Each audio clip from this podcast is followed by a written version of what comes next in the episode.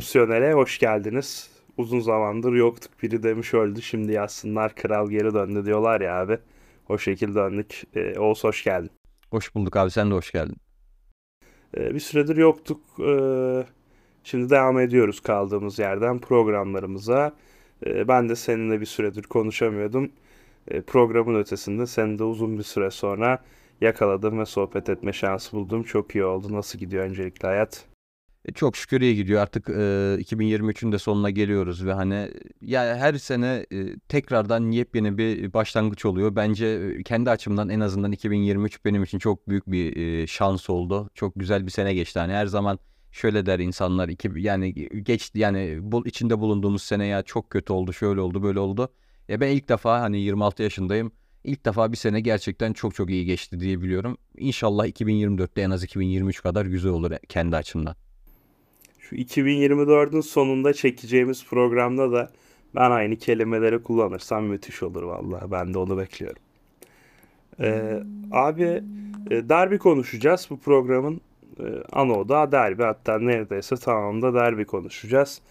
E, süreye göre yine bir şeyler bakarız. Bunu söyleme sebebim normalde Galatasaray Fenerbahçe maçının olduğu bir e, programda hatta iki derbi arasında olduğumuz bir programda ya bir de şunu konuşuruz demek çok kolay olmuyor ama maçın e, yoğunluğu o kadar azdı ki maçta konuşulacak o kadar az şey var ki e, bunu şu an söyleyebiliyorum. ama yine de e, sahanın dışına çok çok fazla çıkmadan da e, tabii yine arada dışarı taştığımız yerler olur. Maçı konuşmaya çalışacağız. E, istersen ev sahibiyle başlayalım. Biraz Fenerbahçe'yi konuşalım. E, ya da maça dair genel söylemek istediğim bir şey varsa istersen önce Öyle başlayalım. Sonrasında biraz daha detay inelim. Tamam yani e, daha iyi bir maç olmasını isterdim. Kesinlikle daha iyi bir maç olmasını isterdim. Daha az faulün olduğu, daha az e, topun durduğu ve hani daha çok pozisyon yaşandığı bir maç isterdim. E, bazı maçlar vardır 0-0 olur ama izlemesi çok keyif verir. Maalesef bu maç öyle olmadı. Sürekli durma, sürekli yerde kalan oyuncu, sürekli sakatlık geçirmeler derken 90 dakika boyunca gerçekten de nispeten eziyet çektiğimiz bir maç oldu. Yani bu iki isme hani bu futbolumuzdaki iki isme yakışan bir maç olmadı. Ya umuyorum ki yakın zamanda oynanacak o Süper Kupa maçında en azından bunun telafisi olur ve daha e, hücuma dönük, daha fazla pozisyon arayan ve daha fazla pozisyon isteyen bir iki takım görebiliriz Süper Kupa'da sahada. Ya ben biraz daha tempolu ve pozisyonlu geçmesini bekliyorum Süper Kupa maçını. Çünkü yani ligde iki takımın da kaybetmeye çok korktuğu için de biraz böyle ekstra ekstra kontrollü çıktığını söyleyebiliriz. Hakem de hani hakem konuşmuyoruz çok fazla burada ama ya bu maçta bence en çok konuşulacak şeylerden biriydi. Şunun için söylüyorum. Yani maçın e, ev sahibi, deplasman ve hakem olmak üzere 3 paydaşı da maçın berabere bitmesine çok razı ve istekli bir görüntü çizdi bence. E, dolayısıyla da herkesin istediği oldu. E, çok gergin maçlarda, çok gergin dönemlerde iki Galatasaray Fenerbahçe maçlarında e, Cüneyt Çakır böyle maç yönetirdi. E, sürekli her pozisyonda düdük, hiç oynatmamaya yönelik. E, takımlar da Arda kardeşlerin Cüneyt Çakır vari bir maç yönettiği bir senaryoda hiç oyunu oynamaya çalışmayınca gayet o yönetime razı bir görüntü sergileyince de bence bu sonuç kaçınılmaz oldu. E, istersen kadrolarla başlayalım biraz. E, ya Fenerbahçe'nin kadrosuna şaşırdın mı? Hem İrfan hem Cengiz'in Fred'in olmadığı bir senaryoda birlikte başlayacağı konuşuluyordu. Ben yine de e, Crespo İsmail yüksek bekliyordum. Çünkü İsmail Kartal çok fazla risk almayı sevmiyor bir oyuncunun yokluğunda. Genelde akla ilk gelen şey yapıyor. Sen şaşırdın mı? Sence nasıl etkiledi? Hem Fred'in yokluğu hem de Fred'in yokluğunda o bölgeye İrfan'ın ve dolayısıyla da sağ kanada Cengiz'in çekilmesi diyeyim öyle başlayalım. Bence kötü anlamda etkiledi Fenerbahçe'yi. Fred'in yokluğu zaten Fred dediğimiz adam en son Kayseri maçında da gördük ki hücumda her pozisyonda neredeyse o ister herhangi bir pasıyla ister direkt skoru etkileyebilecek attığı paslarla veya oyun görüşüyle tek bir hareketiyle bile size hücumda çok büyük bir katkı verebilecek bir maestro olduğunu kanıtladı geldiği günden beridir. E, onun yokluğunda uzun süredir e, merkez orta saha oynamayan İrfan Can'ı e, orta sahaya koymak ve hani derbide İrfan Can'ı oraya koymak E, bir riskti. İsmail Kartal e, en azından ben bu riski alabildim diyebilmek için böyle bir tercih yaptı ama gördük ki ilk 45 dakika e, Fenerbahçe istediği e, merkez e, hakimiyetini sağlama konusunda bence e, sınıfta kaldı. Bunun da hoca da farkında olduğu için zaten hemen 45'te o değişikliği yaparak merkezde e, nispeten iki daha defansif oyuncuya dönerek e, orta sahadaki dengeyi kurmak istedi ve ikinci yarıda daha iyi bir e, Fenerbahçe görüntüsü izledik orta sahada ve özellikle hani Şimanski'nin biraz daha rahat oynadığı bir e, oyun gördük. Hani e, İrfan Can'ı e, direkt Fred'in yerine oynayan oyuncu olarak değil de biraz daha Şimanski'nin performansı olarak da hani e, bağdaştırmak gerekirse arkasında iki daha defansif karakterli oyuncu olduğunda sanki biraz daha hem rahat hem de daha çok gol bölgesinde topla buluşabilen bir Şimanski biz izleyebiliyorduk. İşte yani İrfan Can tercihi riskte pek de varlık gösterilemedi bence orta sahada ve Cengiz'in çıkması benim için aslında sürpriz olmadı ilk yarı biter şey ikinci yarı başlarken. Yani Barış Alper ilk yarı çok iyi bir performans ortaya koydu ama bence Barış'ı bir, bir o kadar iyi gösteren de Cengiz'in etkisizliğiydi. Ee, ya ben de tercihi hatalı buldum. Ee, maç öncesi de hatalı buluyordum bu arada. Ben Crespo İsmail başlaması gerektiğini düşünüyordum ama ya şu noktada da e, hocayı ben eleştirmek istemiyorum abi. Yani şöyle işte bir tercih vardır yapılabilir. Her zaman her teknik direktör doğru tercihi yapacak diye bir şey de yok ama değiştirebileceği ilk anda hani bence çünkü 0-0 giden bir maçta 30. dakikada oyuncu değiştirmek de biraz şov olurdu. Yani 2-0'a falan gitse yine değiştirilir tabii ama e, devre arasında hemen hatasından döndü. Sonuçta aldı bence. İkinci yarıda dediğin gibi Fenerbahçe ilk yarıya göre biraz daha iyiydi. Dolayısıyla ben o konuda hocaya hani çok yüklenilmesindeki yüklenenleri gördüm. Çok manalı bulmuyorum. Ama hani kadro tercihi dışında oyun anlayışı konusunda belki İsmail Kartal eleştirilebilirdi. Çünkü yani Fenerbahçe ne olursa olsun iki takım buraya dengeli gelmiş de olsa maç Kadıköy'de olduğu için 3 puana biraz daha ihtiyacı olan takımdı ve e, ya hiç o baskıyı görmedik. E, aslında hani ben İrfan Can ve Cengiz'i aynı anda görünce dedim herhalde Fenerbahçe biraz oynamaya çalışacak ama e, oyun anlayışı tam tersiydi. Fenerbahçe çok fazla üstüne bile gelmedi Galatasaray'ın. Orada da şunu sorabilirim belki. Ya beni maçta en çok şaşırtan şeylerden biri ki maçın hikayesini iki tarafında yapacağı topla çıkışlarda birbirine yapacağı baskı üzerinden okuyordum ben maçtan önce. E, kesinlikle Fenerbahçe Muslera'ya hiç baskı yapmadı. Hatta e, maçın büyük bir bölümünde de normalde Galatasaray'a takımlar daha çok 4-2-4 basıyorlar. E, hele Nelson'un e, Davinson Sanchez'in yokluğunda 11 oynadığı bir senaryoda ben daha da net bir Fenerbahçe ön dörtlü presi bekliyordum. E, Muslera'yı tamamen boş bırakıp 3 kişi gittiler e, arkada bir adam fazla kalmayı tercih etti. Ya bunu ben biraz da Galatasaray'ın geçen sezon Kadıköy'de aldığı galibiyete bağladım. E, sence maçı nasıl etkiledi? Fenerbahçe'nin Galatasaray'ın üzerine çok gelmemesi, Mustara'yı tamamen e, pressiz, boş bir şekilde bırakması e, Galatasaray'ın sence topla çıkışını nasıl etkiledi? Dediğine katılıyorum. Sonuçta Galatasaray iyi bir galibiyet almıştı Fenerbahçe deplasmanında son sezonda ve hani bu bir tehdit oluşturuyor. Tekrardan hani biz daha önde pres yaparsak geride atılacak tek bir pas bile bizim kalemize gol pozisyonu olarak geri dönebilir diye düşünmüştür muhtemelen İsmail Kartal da pres konusunda. Ayrıca bir de şimdi stoperde net bir stoper olmayan Österwolde ile maça başlamak da hani defansta Osterwolde'nin göstereceği bir herhangi bir zafiyeti kapatmak açısından da defansı bir kişi ekstralamak e, bir çözüm e, olarak görülmüş ve uygulanmış olabilir. Bu konuda da hani daha garantici bir Fenerbahçe izledik ve hani e, sonuçta ligin ilk yarısındaki derbiydi bu ve hani bunun ikinci yarısındaki derbi olacak ya bir de şu da açık ki e, şampiyonluk yarışı bu iki takım arasında geçecek ve hani e, iki, iki takım da hani bir puanla ayrıldıktan sonra ikinci maçta belki çok daha farklı bir e, senaryo göreceğiz. E, şu anlık e, daha açık oynamaktansa daha e, tedbirli oynamayı mantıklı görüp e, Fenerbahçe'nin hani İsmail Kartal cephesinin bir puana e, razı olduğunu e, düşünüyorum ben ve hani bunun içerisinde de saha içerisinde e, hem mesela değişiklik az yaparak hani bence bu da aslında konuşulabilecek bir konu çünkü değişiklik konusunda da çok e, sanki tutucu davrandı İsmail Kartal ve az oyuncu değiştirerek hani aman e, düzen bozulmasın aman en azından berabere bitsin e, görüntüsü sanki çizdi gibi. Ee, ya bu konuda ne söylersin? Fener hani Galatasaray 5 değişiklik yaptı. Ee, Halil Dervişoğlu'nu aldı oyuna. Ee, Bakan Buyu aldı. Ee, bir, bir yerde artık 3 santrafor oynuyordu. Hatta Barış'ı da sol bek sayarsak saha içerisinde 4 tane e, santrafor karakterli oyuncu varken Fenerbahçe'de hücumdaki değişiklik 90 artı 3'te geldi ve hani biraz da aslında anlamsız karşılandı. Ee, sen İsmail Kartal e, konusunda hani mesela oyuna yaptığı değişiklikler, hamleler konusunda e, sence yeterli miydi veya doğru değişiklikleri yapabildi mi? Hani Cengiz İsmail değişikliği dışında.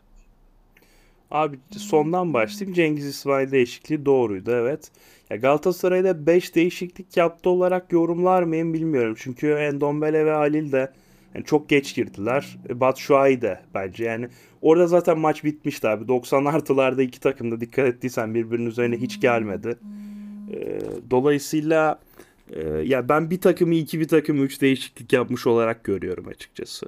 Fenerbahçe e, daha erken çift forvete dönebilir miydi? Bence dönebilirdi. Yani benim genel olarak e, şeye çok karşı olduğumu biliyorsun. Hani gol lazımken santraforu ikileyelim e, fikri e, aslında her zaman çok da geçerli bir fikir değil. Ama ya bu maç özelinde artı Ceko ve Batshuayi'nin oyuncu profillerini ve çift santrafor oynama yatkınlıklarını da göz önünde bulundurursak Tadic ve Şimanski'nin de çok etkili bir gün geçirmediklerini göz önünde bulundurursak bence Fenerbahçe bir noktada daha erken yani böyle dakika e, ne bileyim 70-75 gibi belki 65 gibi e, çift tuvalete de dönebilirdi bence. Çünkü Batu Şuay'da geçen hafta Ceko'nun yokluğunda hatta geçen hafta bile denmez hafta içi 3 tane attı ve Fenerbahçe çok zor bir deplasmandan çıkardı. E, ben biraz fazla muhafazakar davrandığını düşünüyorum İsmail Kartal'ın bu konuda. Bence hani zaten oyunda iki taraf adına da çok ışıltılı performans yokken yedek kulübeleri bence daha aktif kullanılabilirdi. Galatasaray için de söyleyebilirim bunu. Ama hocalar işte o kadar tedbirliydi ki o kadar çekindiler ki maç kaybetmeye. Ee, bir ortaya da böyle bir sonuç çıktı. Ya yani İsmail Kartal'ı zaten hani demin korudum şimdi de eleştireyim. Ee, belki övebileceğimiz tek şeyi İsmail Yüksek değişikliğini e, oradaki aksiyonu hızlı almasıydı ama öbür aksiyonlarda da çok yavaş kaldı. Yani mesela Dušan Tadić hiçbir varlık gösteremedi. E, Sasha Boye'nin kanadında oynuyor bir de. E, hani zaten onu zor bir görev bekliyordu. Hiç kalkamadı bence altından. Mesela Ceko da müthiş bir maç oynamadı ama Ceko'yu hep aksiyonun içinde gördük. Örnek vermek için söylüyorum ama ya Tadić'ten aynısını göremedik. Bence daha erken kenara gelebilirdi.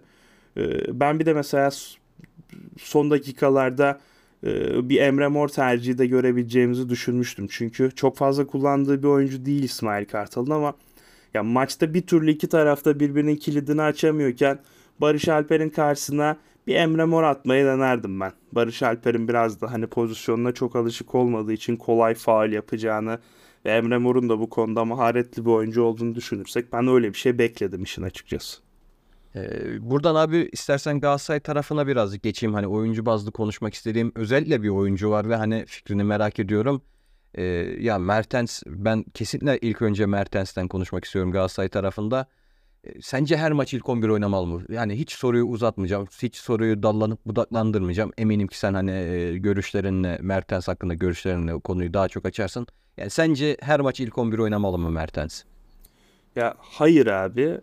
E, Mertens'in ben özellikle Galatasaray'ın net favori olduğu hani tırnak içinde Anadolu takımlarına karşı oynadığı iç saha maçlarında ilk 11 başlamasını anlayabiliyorum ama bence bu maç için doğru bir tercih değildi. Ya yani Okan Buruk Galatasaray'ın e, pres anlayışında Mertens'e bir yer veriyor. Vermekte de haklı ama e, maksimum Mertens'i yarım saat bilemedin hadi e, çok yoğun olmayan maçlarda 45 dakika aktif görebiliyoruz. Dolayısıyla bence bu maçta da kenardan gelse daha iyi olurdu. Ama yine yani İsmail Kartal'da söylediğim şeyi söyleyeceğim. E, yani bir tercih yapılır, tutmayabilir ama hızlı aksiyon almak gerekir. Bence Galatasaray Mertens özelinde hızlı aksiyon da alamadı. Yani mesela bu maçta abi iki tarafında hücumda çok bir şey gösteremediği belli. İlk 45 dakika iki tarafta hiçbir şey üretemedi. Kaleye bulan şut yok. E ben 46'da Kerem Aktürkoğlu'nu merkeze çekip bir Mertens daha değişikliği bekledim. Hoca bunun için 20 dakika daha bekledi ekstra. Fenerbahçe biraz daha üzerine geldi.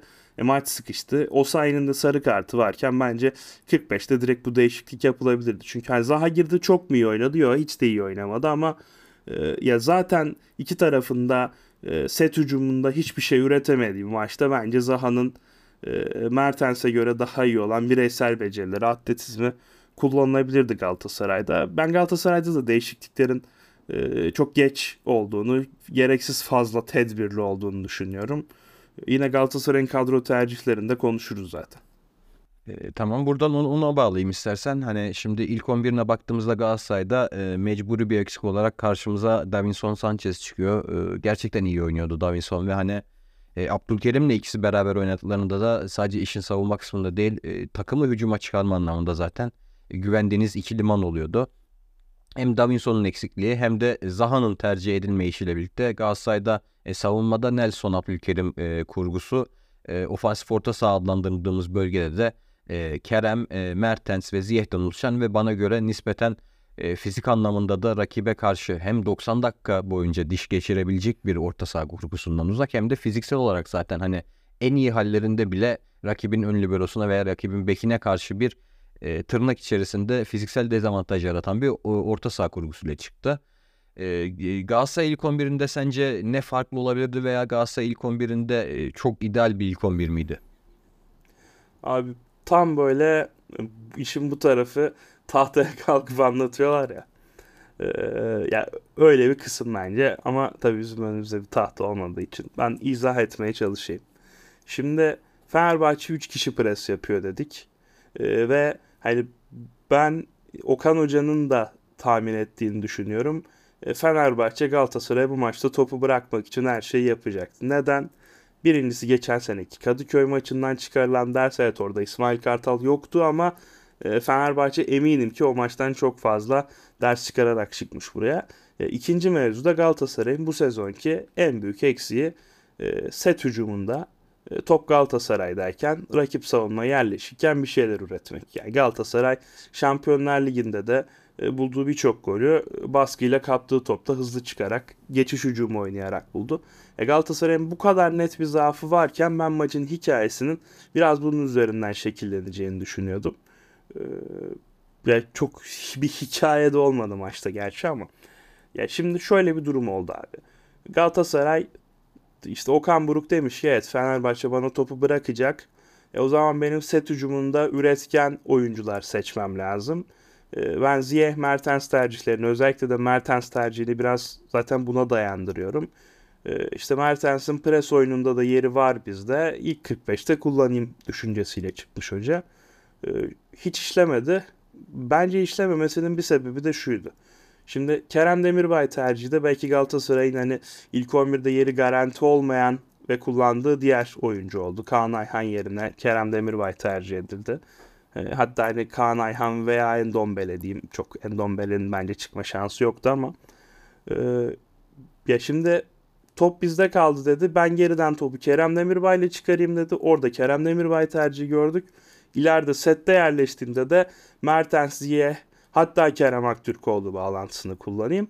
Buradan da set hücumu üreteyim. Mertens'i zaten sağ kanada bayağı yakın gördük maç içinde. Ortalama pozisyonlara baktığımızda da bunu görebiliriz. Kerem Aktürkoğlu'nu da bayağı merkeze yakın gördük. Barış da soldan oyunu genişletti. Galatasaray'ın planı buymuş. Ama şurada şöyle bir durum oldu. Fenerbahçe beklenenden bir kişi eksik basınca hatta Muslera'yı da boş bırakınca geride bir oyuncu fazla oynayınca ama Galatasaray ona rağmen geriden de çok fazla adamla çıkmaya çalışınca çünkü hem Kerem Demirbay hem Torreira oraya destek vermek zorunda kaldı. E bunun sebebi de hem Barış Alper'in hem Sasha Boyen'in hem de Nelson'un topla çıkışlarda mahir oyuncular olmaması.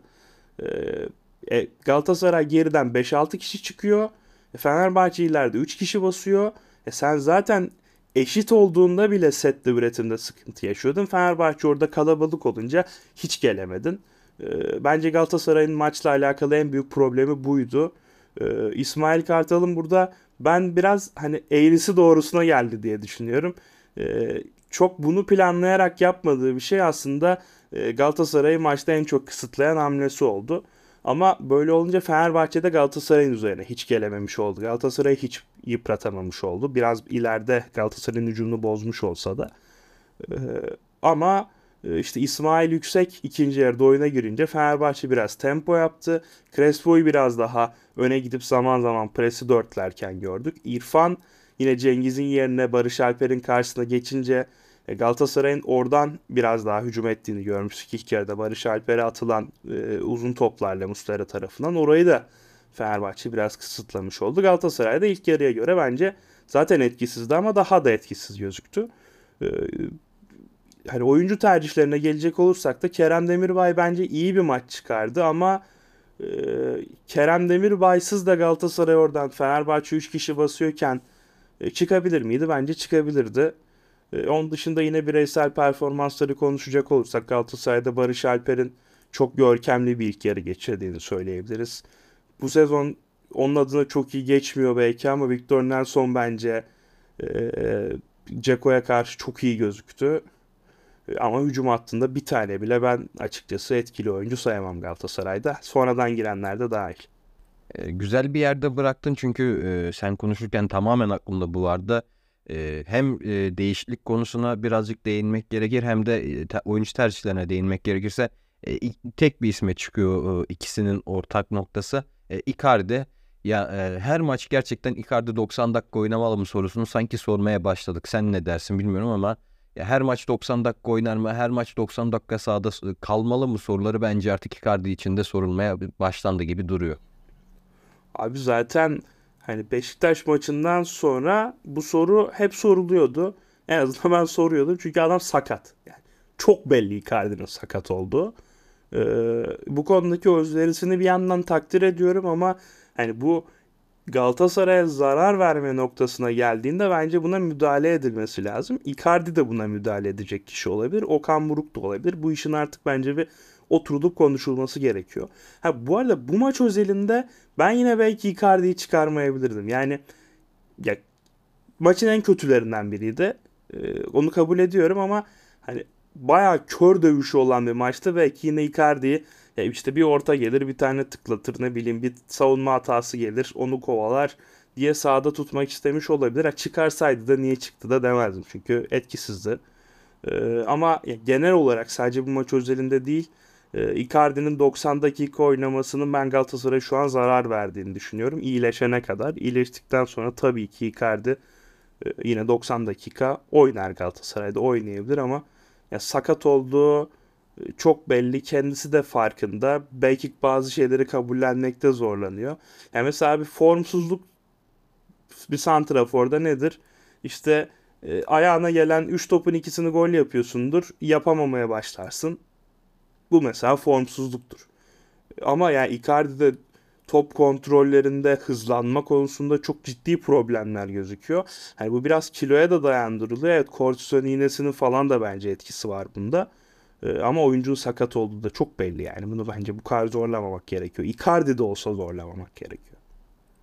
Ee, yani yapacak bir şey yok. Gerçekten e, Icardi zaten şu anda e, fizik fiziken %100 olmadığı o kadar belli ki hani onu illaki bir şekilde ya bir yerde tamamen dinlendirmek gerekiyor ya bir ara vermek gerekiyor ama işte bu arayı nerede verebilecek Galatasaray e, her maçı mesela yani rakibiyle artık sonuçta Fenerbahçe direkt doğal bir rakip olduğu için e, rakip her maçı kazandıktan sonra senin e, her maçı ben de kazanmalıyım derken Icardi'yi bir maçta mesela oyundan çıkarıp ondan sonra galibiyet golü gelmezse e, hocaya da bir, bu sefer ayrı bir tepki olabilir diye sanki Okan Burun da aklı karışmış gibi gözüküyor Icardi konusunda. E, şuraya bağlayayım bu konuyu.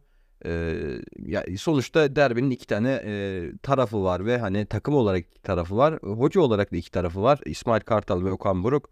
E, maç 0-0 bitmiş olsa da illaki bir hocanın e, daha çok istediğini sahaya yansıttığını veya illaki bir şekilde e, sahada daha çok istedi e, sahaya hükmedebildiğini söyleyebiliriz. Sence bu taraf hangisi oldu? İsmail Kartal'ın istediği gibi bir derbi yaşadık yoksa Okan Buruk'un istediği gibi bir derbi yaşadık? Abi ilk yarı bence Galatasaray'ın biraz daha istediği gibiydi. İkinci yarıda belli periyotlar dışında ben Fenerbahçe'nin biraz daha istediği gibi bir maç olduğunu gördüm. Ee, yine de 51-49 Okan Buruk diyeceğim. Hani deplasmanda bir puan almış olduğu için o da açıkçası ama iki hocadan da çok ışıltılı bir performans bence göremedik. Ee, Galatasaray'ın şöyle bir handikapı vardı bence. Ee, ve İsmail Kartal'ın bunun bence üzerine gitmesi gerekiyordu. Ee, ve burayı iyi işleyemedi. Ya şimdi Davinson oynamadığında hani mesela Fenerbahçe'de Fred eksik işte çok kritik diyoruz ya abi. Bence Davinson da en az Fred kadar önemli Galatasaray için. Hani Fred'in Fenerbahçe için önemine kıyasla. Ee, ya şimdi Sasha Boye topla çıkamıyor. Nelson topla çıkamıyor. E, Muslera baskı geldiğinde hata yapmaya çok müsait bir kaleci. Özellikle son yıllarında. Bunu çok iyi biliyoruz. E, sol tarafta da Barış Alper var. E, ya Abdülkerim Bardakçı dışında geriden top çıkarabileceğine güveneceğin hiç kimse yok Galatasaray arka beşlisinde. Ya orayı işte Kerem Torreira ile desteklemeye çalışmasının sebebi de oydu. Bence Fenerbahçe orada topu biraz daha Galatasaray'ın sağ tarafına yönlendirip e, oradan bir avantaj devşirebilirdi. Bunu hiç kullanamadılar. Ya Galatasaray'da mesela Osterwolde'nin stoper oynadığı bir senaryoda orayı hiç işleyemedi. Hata da geldi aslında orada. Ki Galatasaray hataya çok fazla zorlamadan hata geldi. E onu da kullanamadılar. O sayıya mesela Barış Alper çok erken bir sarı kart aldırdı. Biraz üzerine gidilse belki başka bir şey olabilirdi. Ya özetle iki tarafta birbirinin eksiklerinin farkında olmasına rağmen yeterince üzerine gitmedi. Bunun da işte biraz fazla temkinlilikten olduğunu düşünüyorum ben. E böyle olunca da 0-0 bitmesi kaçınılmaz oluyor. Ya 0-0 biten çok Fenerbahçe Galatasaray derbisi var son yıllarda. Onlar da çok zevkli maçlar değildi. Ama ya bence hiçbiri bu kadar kötü değildi abi. Ee, peki sence Cuma günü oynanacak maçta bu tersine dönebilir mi? Hani girişte e, birazcık temennilerde bulunduk ama biraz daha şimdi hani somut yorumlar yapmak e, gerekirse sence Cuma günkü maçta bizi ne bekliyor? Yani e, bu konuda senin de fikrini merak ediyorum. Sana da atacağım pası. E, ben Cuma günkü maçta e, biraz daha e, tabii iki takımın da açık oynamasını bekliyorum. Çünkü hani ligde iki tarafta diğerinin 3 puan öne geçmesinden çok çekiniyordu bence. E, biraz o fazla temkinliliğin sebebi oydu. Ya, hani bunun da ucunda kupa var nihayetinde ama ben iki takımın da e, pazar günkü maç kadar önemseyeceğini düşünmüyorum Süper Kupa maçını. O yüzden biraz daha rahat bir oyun görebiliriz. Bir de hani pazar günkü maçın tepkilerinin üstüne bence iki tarafta farklı şeyler yapacaktır.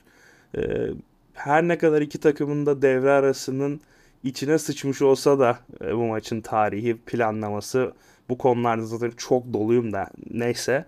E, üst üste iki derbi izlemek de belki farklı bir his olabilir. Uzun zamandır arası bu kadar az iki Galatasaray Fenerbahçe derbisi izlemiyorduk. E, ya Galatasaray'da ben bir iki değişiklik bekliyorum ilk 11'de.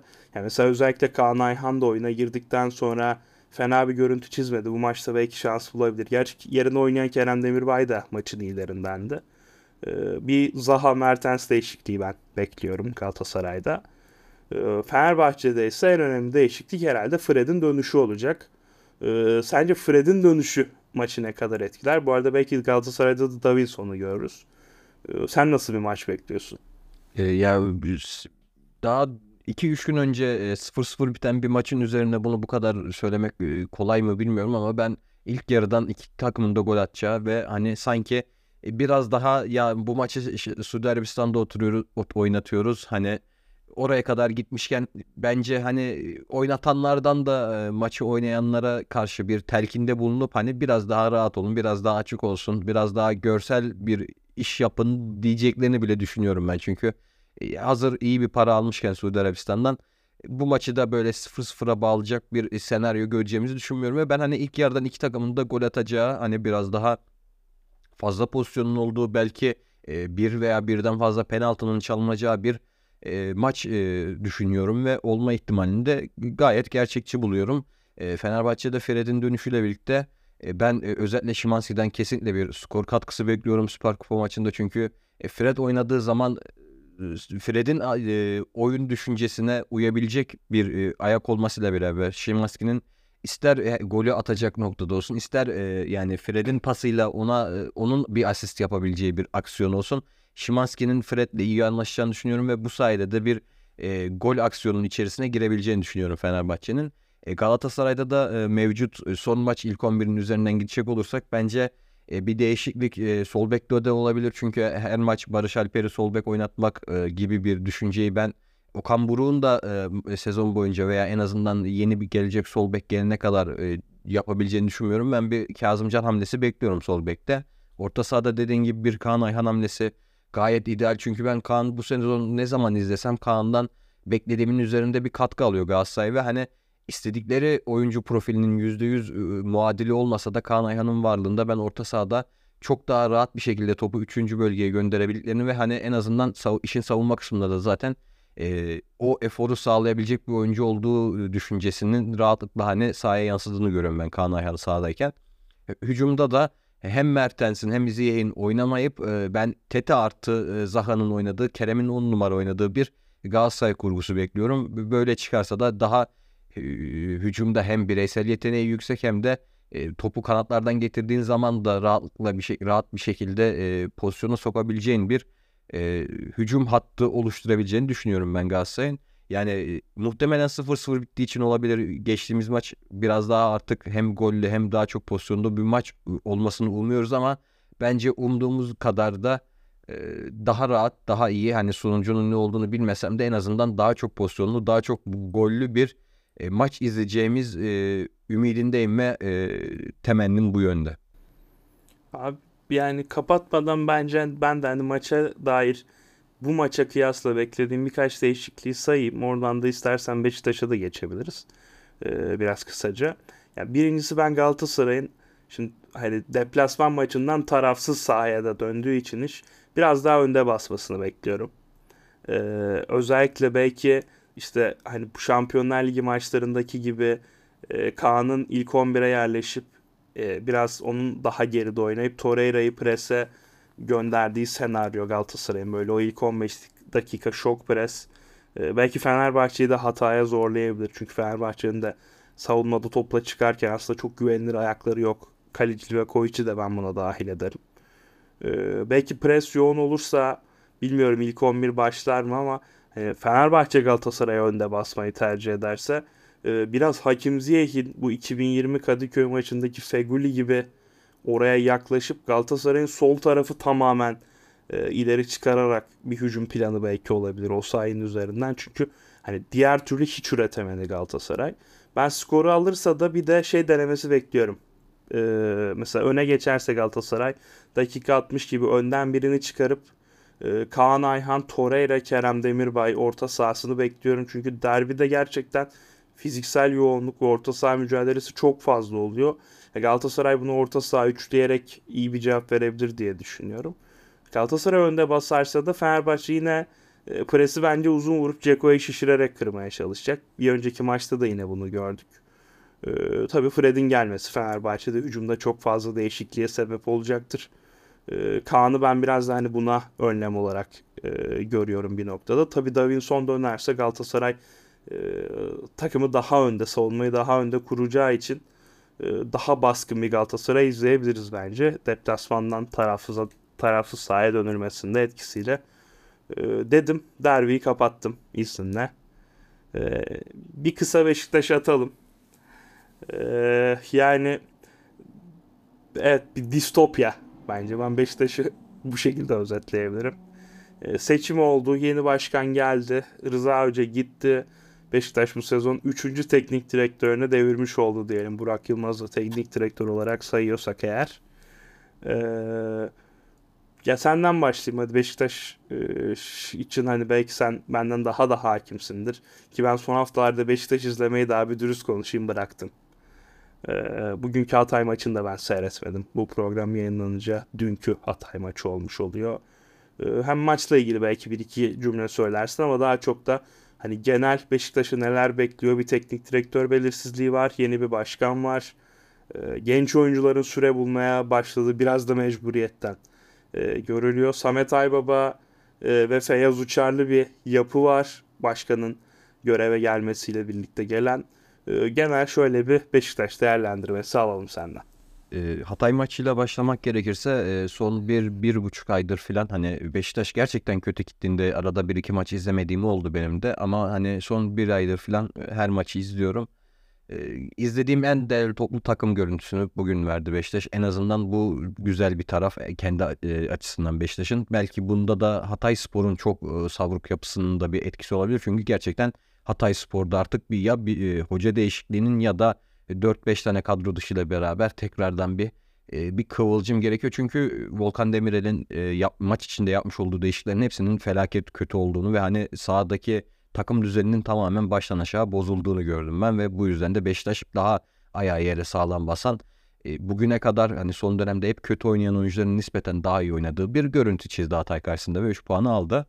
E, Hasan Arat e, başkan e, tarafından başlamam gerekiyor. E, çünkü kendisi yeni bir başkanlık seçimi kazandı ve başkanlık seçim sürecinde birçok e, gövde gösterisi yaparcasına hamleler geldi Hasan Arat'tan ve hani başkan olduğum süre, başkan olduktan sonra da Beşiktaş'a şöyle katkı sağlayacağım, böyle katkı sağlayacağım gibisinden ciddi iddialarda bulundu.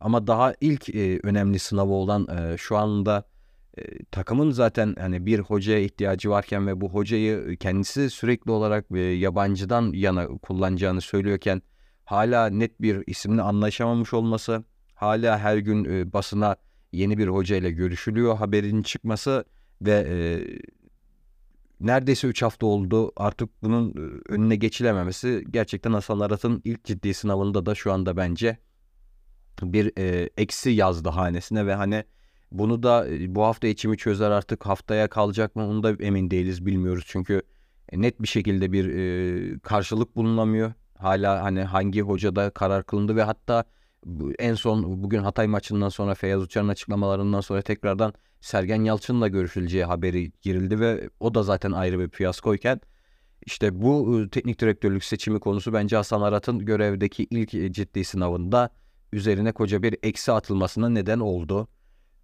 Zor bir durum. Beşiktaş 3 tane hoca değiştirdi ve Burak Yılmaz hani çok kabul etmesek de e, hala antrenörlük lisanslarına devam eden ve en üst lisansı da muhtemelen yakın zamanda alacak olan bir isim ve artık onu da teknik direktör saymak gerekiyor. 3 hoca gitmişken e, bu kadar kaotik bir durum varken, e, kadro dışı oyuncular varken, sakatlanan çok fazla oyuncular varken e, kadro e, düzenini oturtmak anlamında geldiği gün olmasa da en azından en azından bir hafta içerisinde bir hoca hamlesi ben bekliyordum. Çünkü sonuçta siz e, başkanlık seçimine dünden bugüne girmediniz ama işte böyle bir karşılık olmadı ve ben hani hep konuyu o yüzden Hasan Arat cephesinden giriyorum. Hasan Arat ve e, ekibi geldikten sonra Rıza Çalınbay ayrılığı yaşandı. E, malumun ilanıydı çünkü bence hani e, Hasan Arat geldiği zamandan sonra da ve hani yardımcıları Feyyaz Uçar olsun Samet Aybaba olsun ikisi de Beşiktaş için çok çok değerli iki isim ve hani e, Beşiktaş eğer ki böyle bir yapılanmaya gidecekse de takım içerisinde illaki olması gereken isimlerdi. E, bu isimler göreve geldikten sonra Rıza Çalınbay'ın ben kendisinin istifa etmesini bekliyordum. Böyle bir duruş sergilemedi. Kendisi bilir saygı duyuyorum ama işte illaki bir ayrılık gerçekleşecekti. Keşke daha iyi ayrılsalardı. Çünkü Rıza Çalınbay da aslında Beşiktaş'ın bir değeridir. Hani e, başarısız olmuş olabilir. Yapacak bir şey yok ama daha iyi bir e, süreç geçirilebilirdi. Bu yüzden de hani hep e, şu ana kadar olumsuz ve hani istenilen şekilde geçirilemeyen bir 3 haftayı geçirdi Hasan Arat başkanlığında. E, bu bir anda tersine döner mi sorusunun cevabı bence dönmez. Bu da bir eksi durum. Çünkü yani bir hocayı getirdim demek veya hocayı e, bu saatten sonra getirdim demek bir anda taraftarın tepkisini ne azaltacak veya taraftarın geleceğe daha umutlu bakmasını sağlayacak. İki taraftan da bir sıkıntım durum var. Ya o yüzden bir kıvılcım gerekiyor Beşiktaş'ta. Bu kıvılcım hoca tarafından olmay olmayacağı bence kesin. Başkan tarafından olmayacak. E, bu kıvılcım nereden olabilir? Bence işte genç oyunculara çıkıyor burada konu. E, genç oyuncuların daha çok süre aldığı. Hoca geldikten sonra da e, sürekli transfer yapmak yerine genç oyuncuların yine ilk 11'e daha çok e, dahil edildiği ve hani onlara daha e, ılımlı bir e, futbol ortamıyla beraber onların e, bu entegrasyonunun sağlanması sanki Beşiktaş açısından en iyi bir e, kıvılcım hani ileriye doğru e, daha umutlu bakma açısından o kıvılcımı yapma konusunda yapılabilecek en e, sağlıklı adamın ben e, altyapıdaki oyuncular üzerinden e, gerçekleşebileceğini düşünüyorum. E, Hatay karşısında Semih gol attı. Lugano karşısında Solbek Emrecan gol attı. Onun haricinde Demiregi oynuyor orada. E, gerekir gerektiğinde Ersin oynuyor kalede. E, orta savunmanda Aytu oynuyor. Öne e, hem Mustafa giriyor sonradan hem Yakup giriyor. Ya bu bu oyuncuların hani biraz daha bu oyunculara güvenildiğini göstermek bence hem taraftarı biraz daha tekrardan kulübe çekebilir hem de oyuncuların kulübe bağlılığını arttırabilir.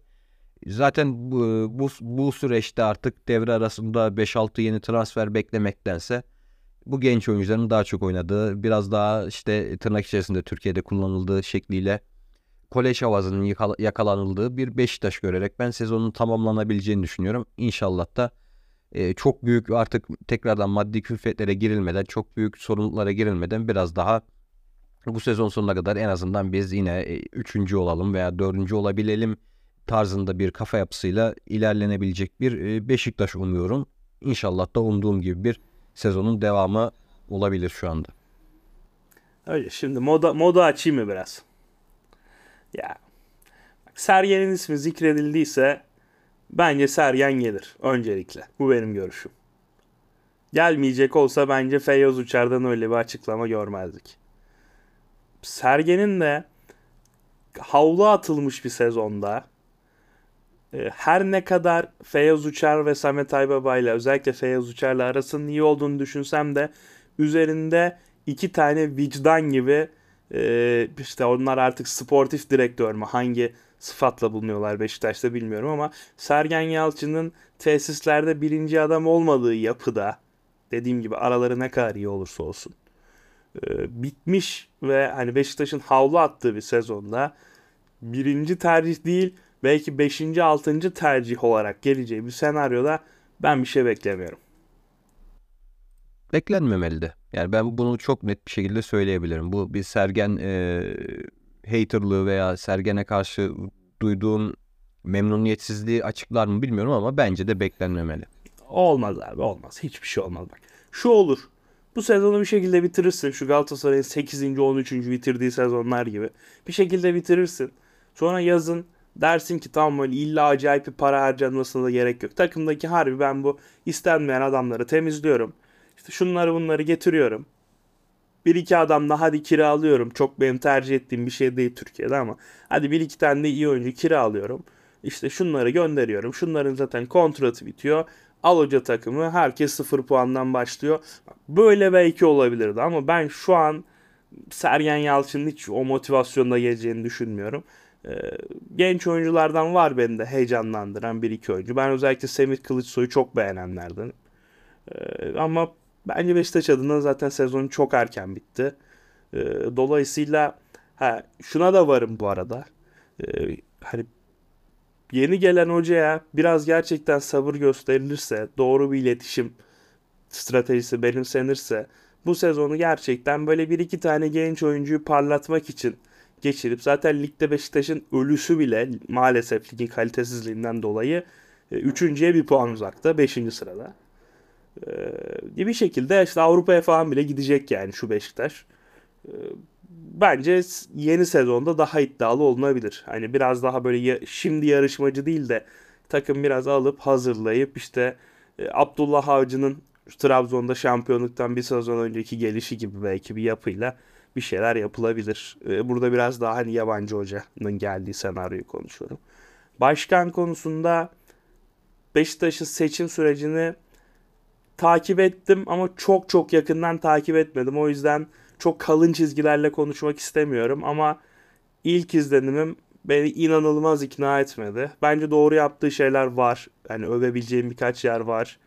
Ee, ben basketboldaki e, hedeflerini de beğendim mesela. Ama ya bu sezon Beşiktaş'a gelip e, bir şey değiştirebilir mi? Bence değiştiremez. Değiştirmesi beklenmeli mi?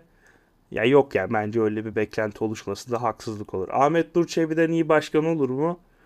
Olur ama bu bir çıta değil zaten herhalde. Maalesef. E, dolayısıyla ben Beşiktaş konusunda e, umutsuzum abi. Bu sene zaten iptal. Onu herhalde sen de kabul ediyorsundur. Herkes kabul ediyordur. Gelecek sezon biraz bu sezonun nasıl bitirildiğine bağlı bence. Ondan sonraki senelerde Beşiktaş eski günlerine bence dönebilir. Ve e, şöyle kapatayım en azından kendi açımdan son sözüm şu olsun. Ben e, yabancı bir hoca tercih edilecekse de bu ismin e, Kızıldız'dan ayrılan Barak Bakar olmasını isterdim. Ancak sonuçta e, her zaman her istediğimiz şey olmuyor ve hani ismi bile geçmedi. Daha çok isimli hocalardan gidildiği için de hani mantalite falan bakmaktansa isme bakıldı gibi oldu e, yeni başkanla da beraber. Bu da birazcık aslında üzücü bir konu. Ama Hani sen eğer ki liginde büyük takım e, reaksiyonu vermek diye bir şey varsa eğer bunu Barak Baktar'la yapabileceğini düşünüyordum ben Beşiktaş'ın. İsmi bile geçmedi. O yüzden birazcık açıkçası üzüldüm. olsaydı olur muydu? Bence güzel olurdu. İki ufak soru daha atayım mı hemen bununla ilgili kapanmadan? Kısa kısa. Bir e, bu benim direkt özel sorum. Solskjaer'e ne diyorsun gelirse? Ee, hiç şeyim yok. Ben nötrüm. Ben ya yabancı hoca konusunda şöyle bir durumum var. Ee, ki kendisini hani yakın ta, yakinen takip ettiğim birlikte eğer ki e, hocalık yapmıyorsa diğer liglerdeki hocalarla alakalı çok kesin çizgilerim olmuyor. Çünkü e, zaten dışarıdan gelmenin bir dezavantajı da geliyorlar. Bu yüzden Solskjaer için de aslında böyle bir dezavantaj var ortada. Peki sence düşük profil bir yabancı hoca gelirse ee, ben hani gerçekten düşük profilden bahsediyorum. Ve bu arada hani Kızıl Yıldız'ın hocasını da ben yani kötü hoca olduğu için değil hatta bence o tarz bir profil gerekiyor bence de Beşiktaş'a ama isim olmadığı için sırf. Ee, şöyle bir mevzuya bağlanır mı sence? Hani Fenerbahçe'de Vitor Pereira'nın ikinci gelişinde işte Bielsa ile açtınız Vitor Pereira geldi gibi bir iletişim problemi oldu ve Vitor Pereira bayağı negatif krediyle başladı ya. Burada da Hansi Flick'le açtığınız ihaleyi işte bilmem kim geldi.